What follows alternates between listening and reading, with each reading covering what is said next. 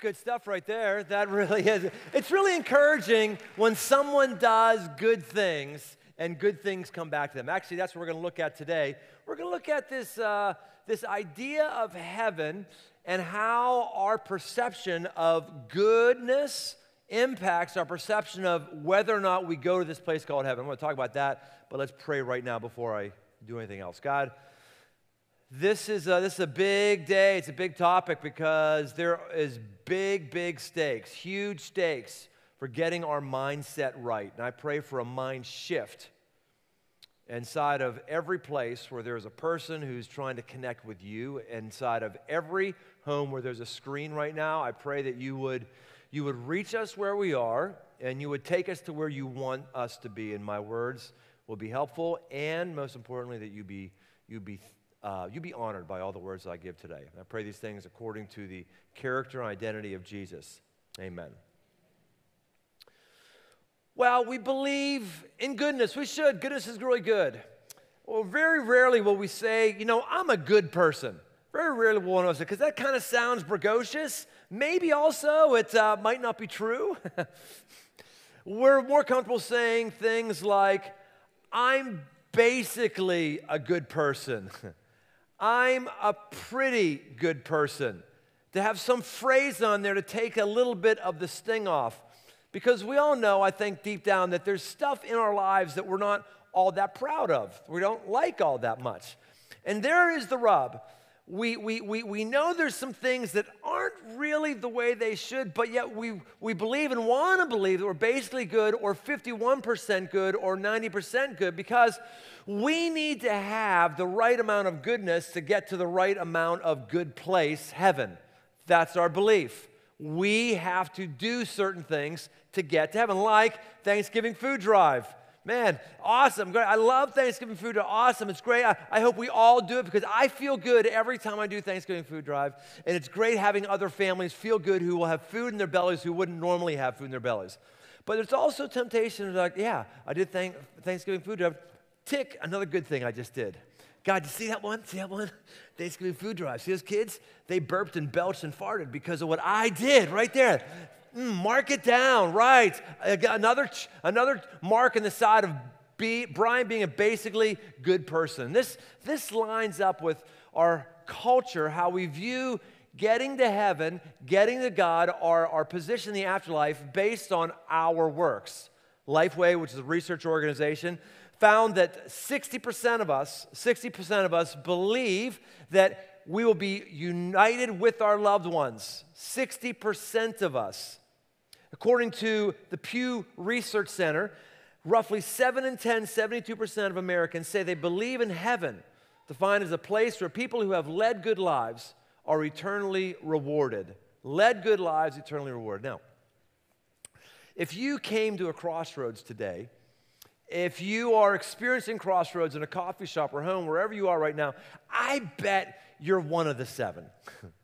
I'll bet, you know, if seven in 10 Americans believe in this. I'll bet the high likelihood that you're one of the seven. 90%, 99% of everybody who's a part of Crossroads right now is in that seven. There's, there's something that's drawing you to, to serve, to seek and find something above and beyond. And you're, you're, you're inclined to try to understand this. You're inclined to s- uh, steer your life that way. And yet, with a high concentration of people who believe in a place called heaven. We at the same time have this belief that what I do, what I do is going to get me there. Not what God does, not God's characteristics, but what I do. A friend of mine and one, uh, and one of our campus pastors who um, uh, leads our Georgetown campus had a pretty interesting previous occupation. This is Brad. He's a campus pastor at Crossroads. Before Crossroads, Brad spent five years in the funeral business. So we had him dust off his dark suit and asked him some questions. The very first body that I removed by myself, like a solo pickup, when I went, I actually went to a nursing home. And I got there at two o'clock at night and, and I couldn't get my stretcher in this lady's room. And it was more of a room, it was like an apartment. And I couldn't get my stretcher in and no one was around to help me. So I kind of just said, well, I got to go and check this woman out. Maybe I can just pick her up and I can get her out. And so I walk into her room and she is just like dressed, makeup on, laying under this cover. And at first, she just looked like she was asleep. So I got under her hips and I got under her neck. And as soon as I lifted her up, she exhaled on me, like on my like on my face. And I set her right down. I was like, Betty, Betty, wake! Like I thought, I thought she was awake. Freaked me out. Took me 45 minutes to talk myself into going back in her room and picking her up. But nobody ever told me that a lot of times when you move a body, the, last, the first thing they do is an exhale.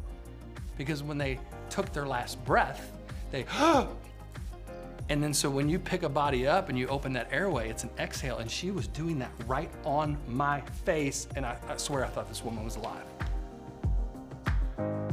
So when people would find out that either I had a ministry background, whether that was just through relationship and conversation, sometimes my boss loved to tell people that so that I could help people maybe step in and fill the gap and kind of sometimes play the role as the preacher at funerals. Um, but it was so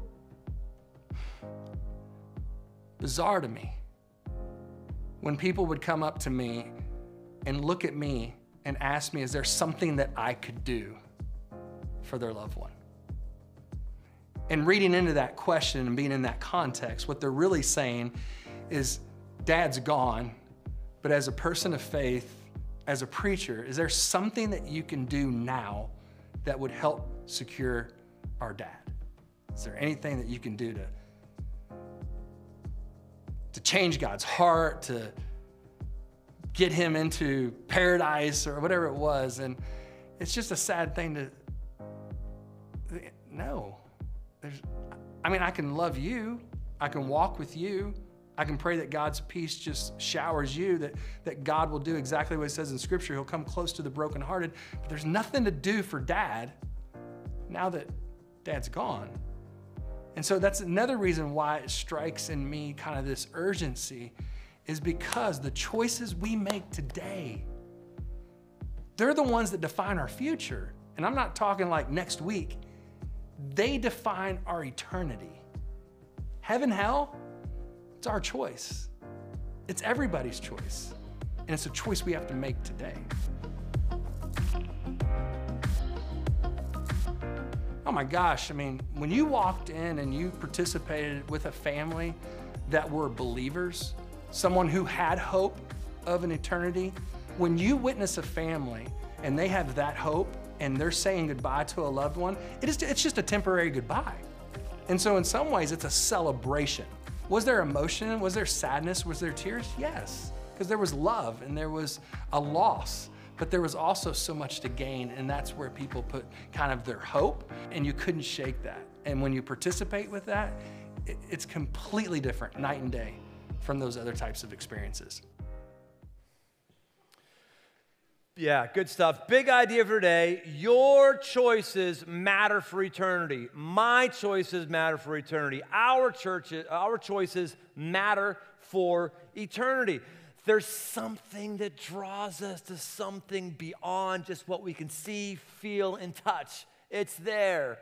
And we encounter people who've had a glimpse of something beyond what we can see, feel, and touch. It's called near death experiences. Person after person says, When I died and I went, I, I, was dead, but I saw a light. I felt warm feelings of love. Very, very consistent things. And then they brought, came back to life.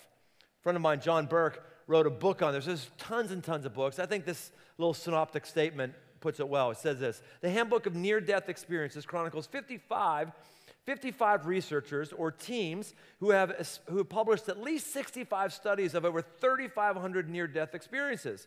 Many have come to the conclusion there is life after death. Alternative explanations have been proposed over the years, but none make as much logical sense as the evidence as the simple conclusion there is life after death.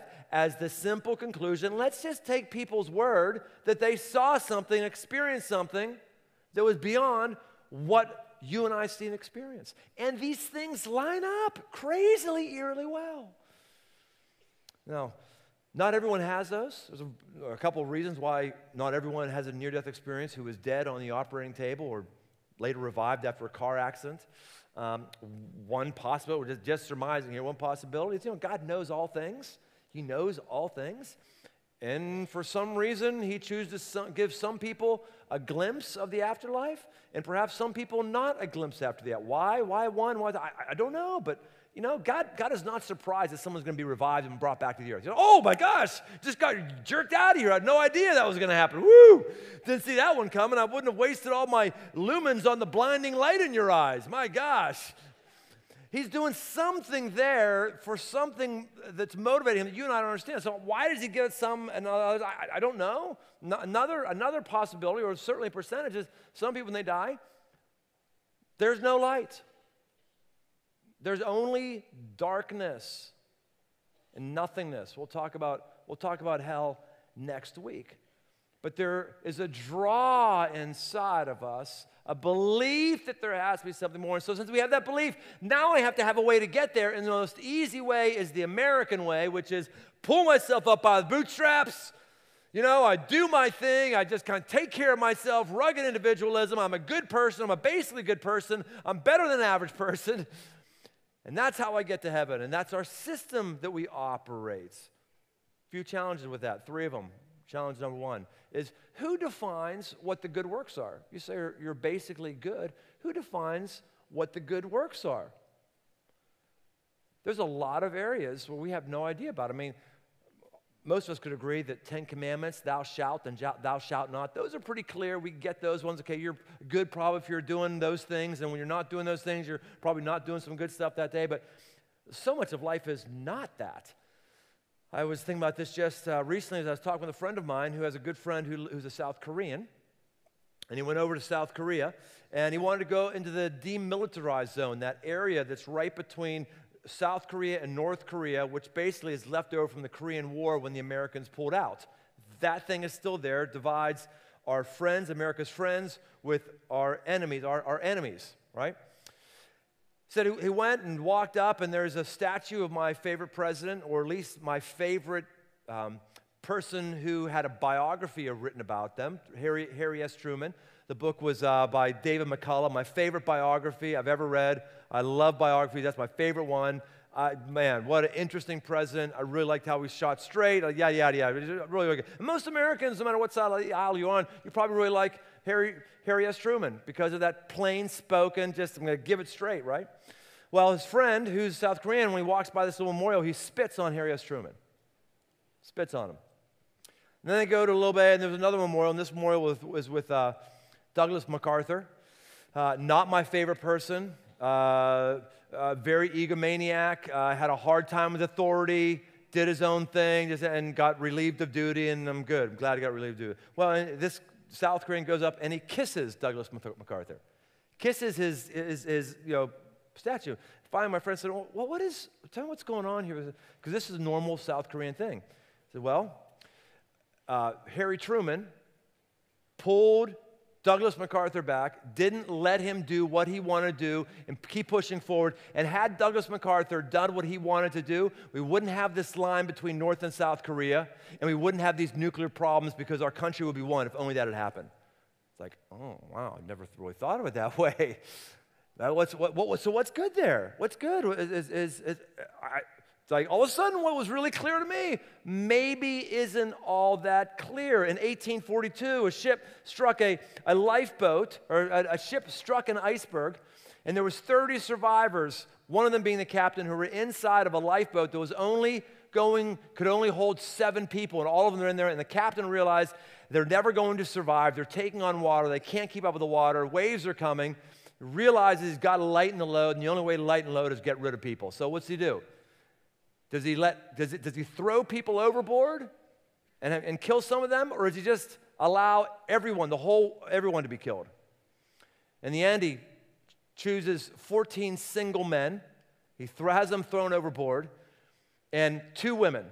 And the two women were two women who were related to the single men, and they couldn't stand the thought of their, their brother or nephew or whatever dying without them.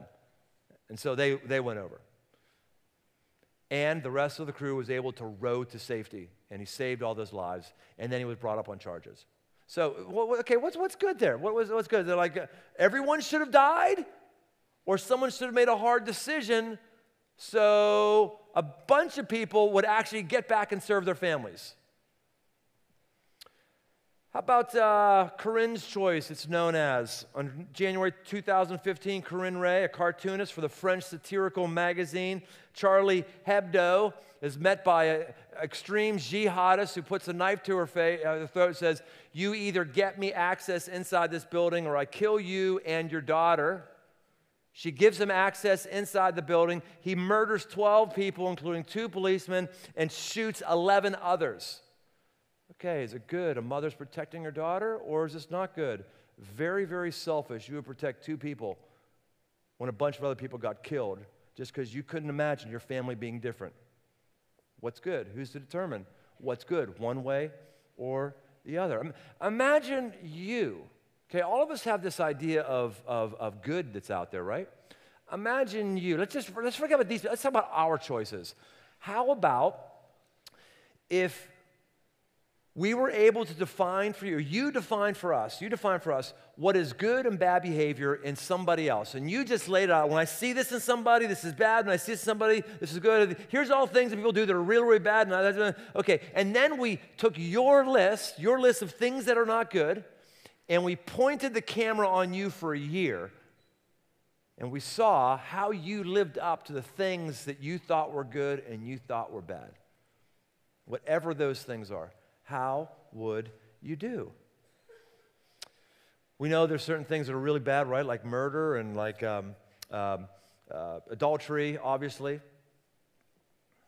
Well, what about one of God's other top 10 list, one of his other things, which was, Thou shalt keep the Sabbath holy. Remember the Lord your God who brought you out of Egypt. Keep one day out of seven holy, a Sabbath, a day of rest.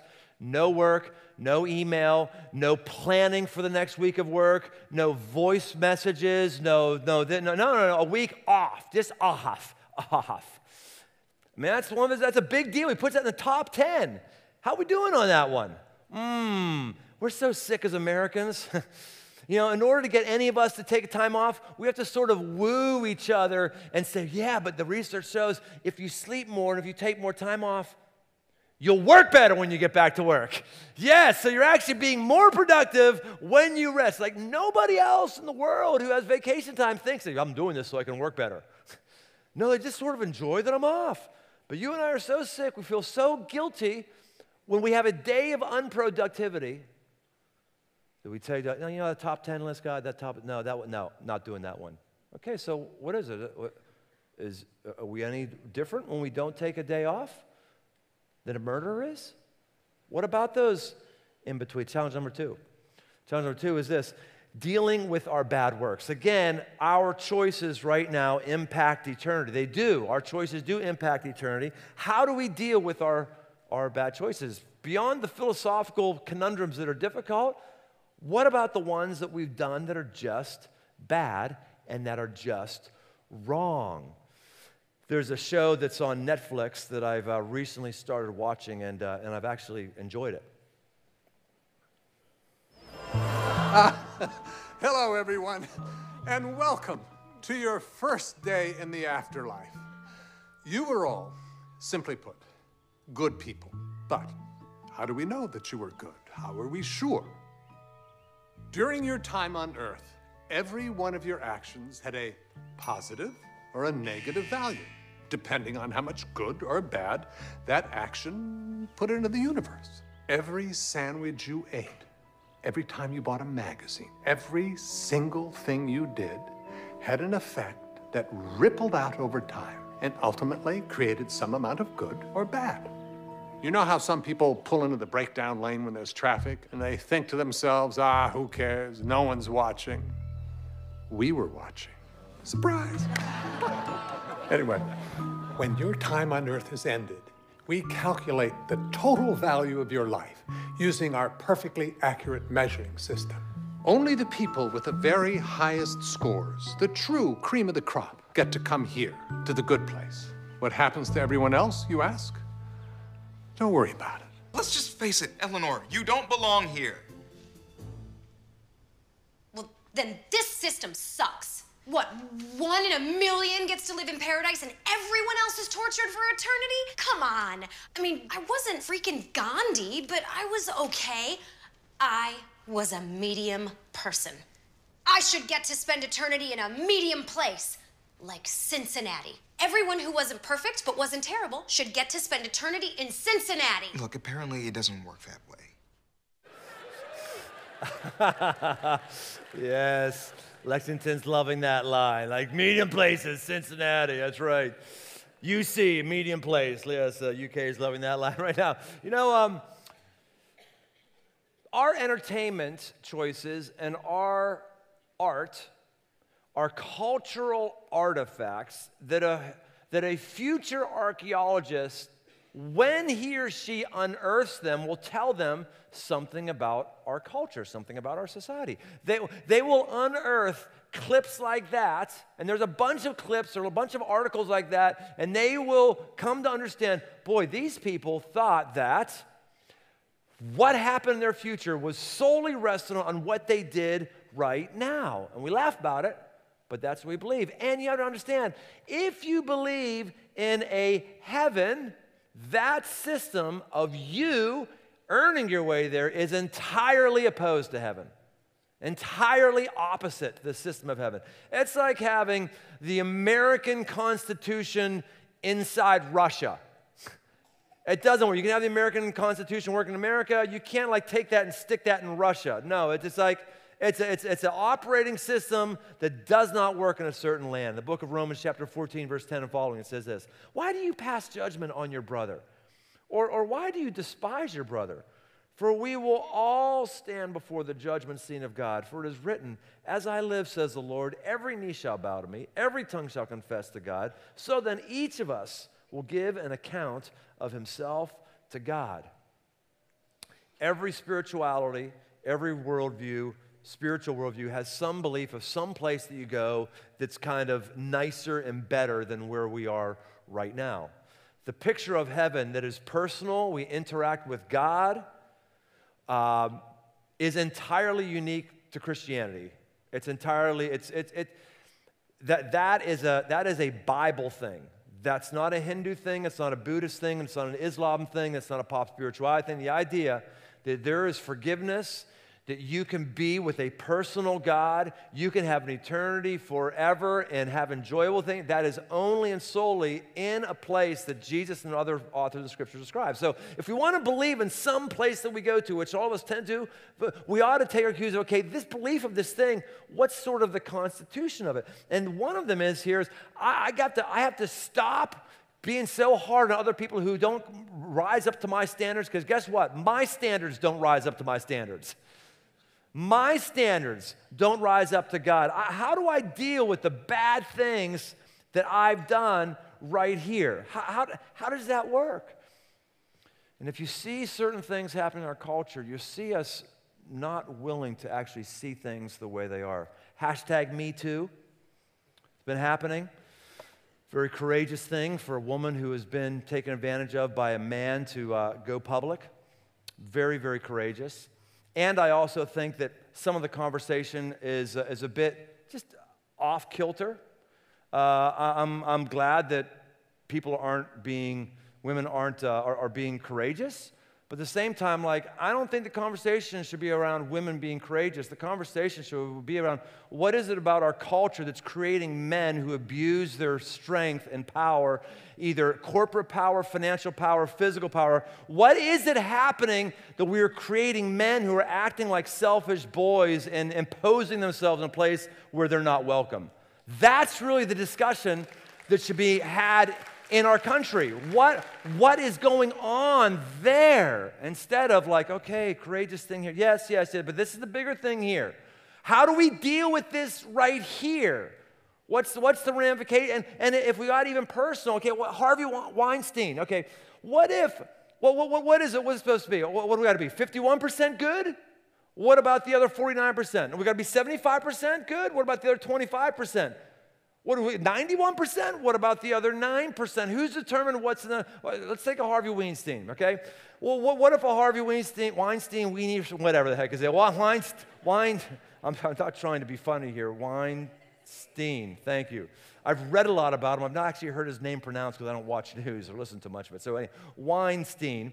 Uh, what, what, if, what if he is, um, what if he is an amazingly generous guy, goes to all kinds of um, uh, functions to give money to charity. Uh, what if he's not a racist? What if he, um, uh, what if he has, uh, uh, makes other people wealthy, helps you put food on the table, and it runs through this whole line list.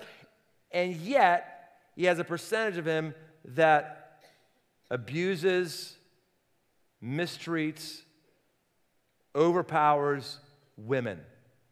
We would all say, no matter what's going on over here, this thing has to be dealt with right here. This thing has to be dealt with. I mean, I don't know much about spirituality, but you know, Donald Trump, you know, he doesn't drink, he doesn't smoke, he's got kids that seem to be, you know, put together pretty well, and yet there's other stuff. Okay, so like what what he would be sadly misinformed if he tried to rest on his other stuff, if he was trying to think of it as good thing that was going someplace, right? Now, you and I, what, how do we deal with the percentage of the things that are off? Because we all have it. What, what happens to those things? If you live in America and you never have to go hungry and you have your own bed and when you break a bone, you can get it set.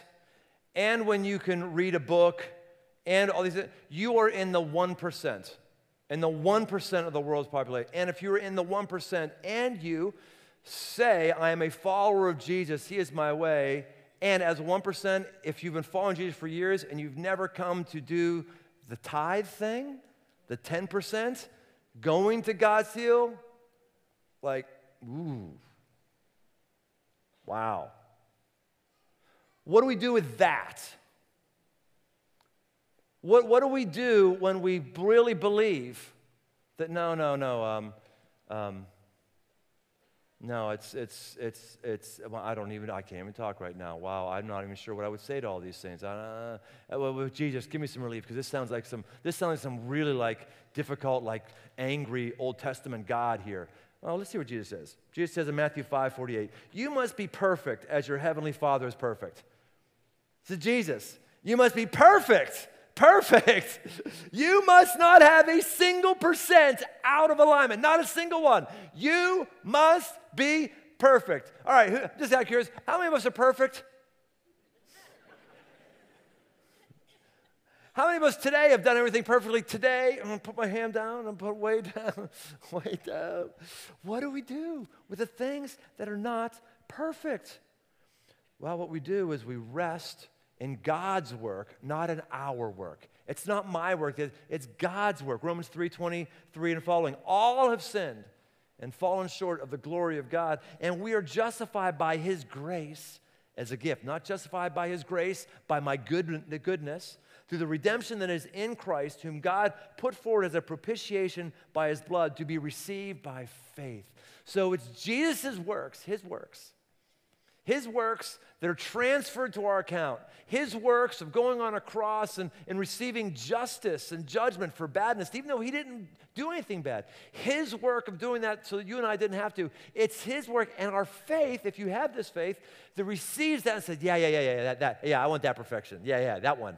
yeah, those works. I want, I want those works. I, yes, I receive in faith that. Yes.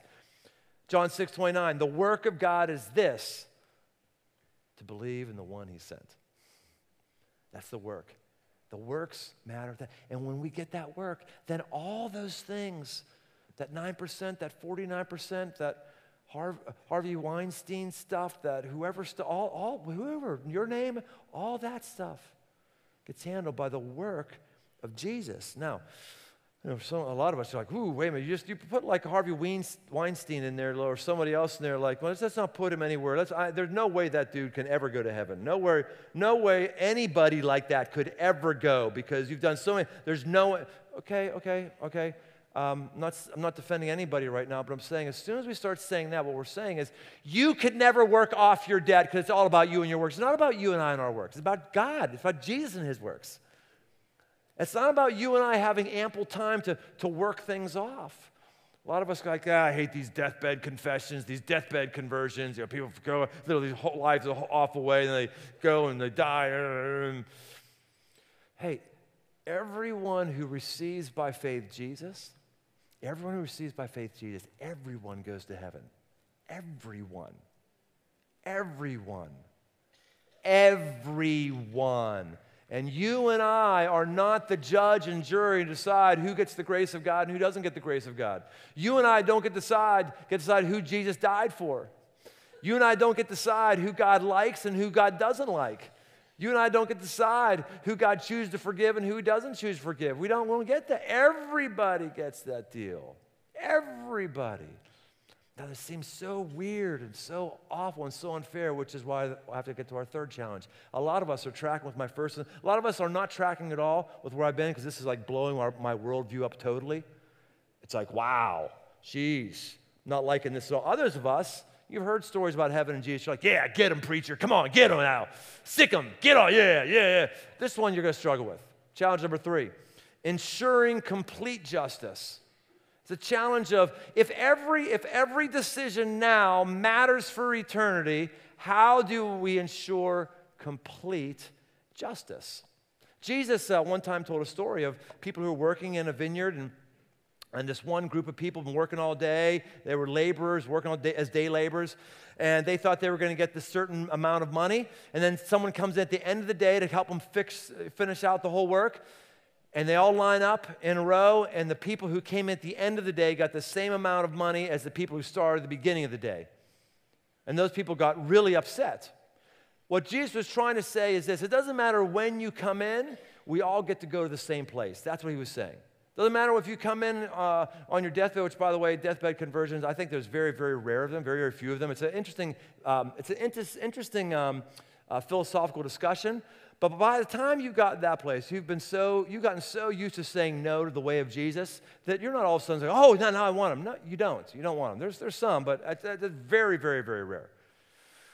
Jesus, but when that happens, Jesus saying, "It's the, you, you go the exact same place as someone who's been following God and trying to trend their heart to Him for years and years and years." Now, that doesn't sound all that just. Are we saying that a mass murderer would get the same things that Mother Teresa would get?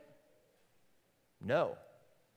No. Once you are in heaven, there are different rewards because your choices today matter in eternity. Not just your choice, not just your choice where you're going to go, but your choice of things you get to do in eternity. Your, things, your, your choice of things you get to have in eternity. Now, you might have a hard time believing this, wrapping your mind around it. I just want you to see, give you a bunch of Bible verses, say the source that communicates what heaven is like is crystal clear on this. And I'll just give you a bunch of this data and you go, huh, interesting. Matthew 10 42, Jesus says this Whoever gives one of the little ones even a cup of cold water because he is a disciple, truly I say to you, he will by no means lose his reward.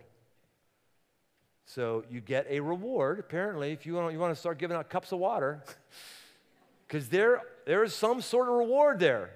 I don't know what it is, but there's some, and Jesus is not talking about entrance into heaven. There's some kind of award. How about this one, Matthew 16, 27? For the Son of Man is going to come with his angels in the glory of his Father, and then he will repay each person according to what he's done. Wow. You have to understand again, this does not mean he's going to repay you and choose heaven or hell. No, this means there is a form of justice that you will not entirely have until you get to heaven or until you get to hell, because simply pass fail isn't justice.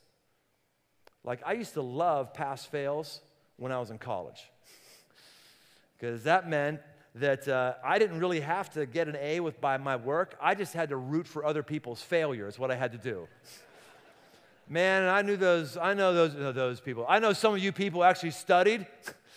I know some of you actually studied. I hated you. I am like, what are you doing? You're messing up the curve. You're messing it up. You know, we should kind of be.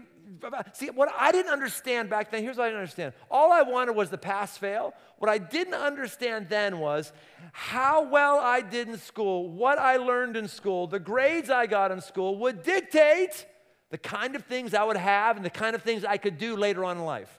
I didn't get that. I just thought, like, oh no, it's just boring. People are. I didn't realize, hey, if I get a degree in good grades, I can make more money and do more things. hey, if I get an education, I will have opportunities open to me that other people who unfortunately are not getting opportunity uh, are not going. I didn't understand that. I understand that. See, pass fail is not justice. There is a different place you can go, but there's different forms of justice in both of those places. Matthew 25, 21. Well done, good and faithful servant. You've been faithful with a few things. I'll put you in charge of many things. Come and share your master's happiness. There are responsibilities, cool responsibilities, great things you will get when you get to heaven based on what you do here right now. In fact, some of the things you're doing right here, right now, God has given you more responsibility right here, right now. As Chuck did an amazing job talking, talking about this last week, heaven isn't later on there. There's a fullness later, but it starts here. Your eternity journey of honoring God and also experiencing the fruit of your works or the cursing of your works actually starts here. And God says, I'm seeing what's going and man, I'm gonna I'm pleased. And some of us just need to be encouraged because you're not sure you're feeling the pleasure of God. You're doing the right things right now. You're doing the right work, and you're like, and things aren't falling your way. You need to understand there is a God who is a just judge and he's not ruling right now, but he will rule. And he will make it right. And it may not be this week, it may not be this lifetime, but he will make it right. 1 Corinthians 3 8. He who plants and he who waters are one, and each will receive his wages according to his labor. So your labor will cause you to have certain blessings, certain houses perhaps, certain, I don't know what, this is conjecture now, certain things in heaven that somebody else won't have. Galatians 6 7, do not be deceived. God is not mocked. For whatever one sows, that will he also reap. There's a lot of people who are sowing great things, trying to do the very work of God, of loving on people and doing things, and are not reaping benefits or rewards right now. And there's a lot of people who have no interest in God, who are sowing awful things, doing awful things, and they're having all kinds of great things happen in their life right now said, God will not be mocked. He will set it straight. He will make it right. There's all kind of people who are going to heaven who are just getting in by the who, who are just skating in on the works of Jesus and they have zero interest in honoring God with their works. And God says, Do not be mocked.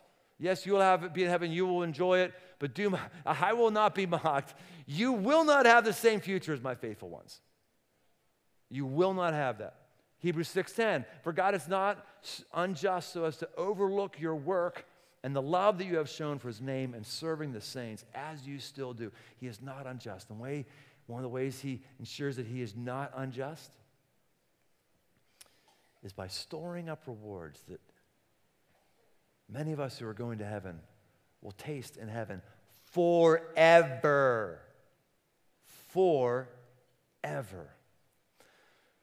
I just want to encourage you as we end this thing. You know, it's like uh, I, I, like to um, I, I, like to do extreme motorcycle riding, and there's people who go to the same places where I go. I've ridden with a lot of people for years and years and years.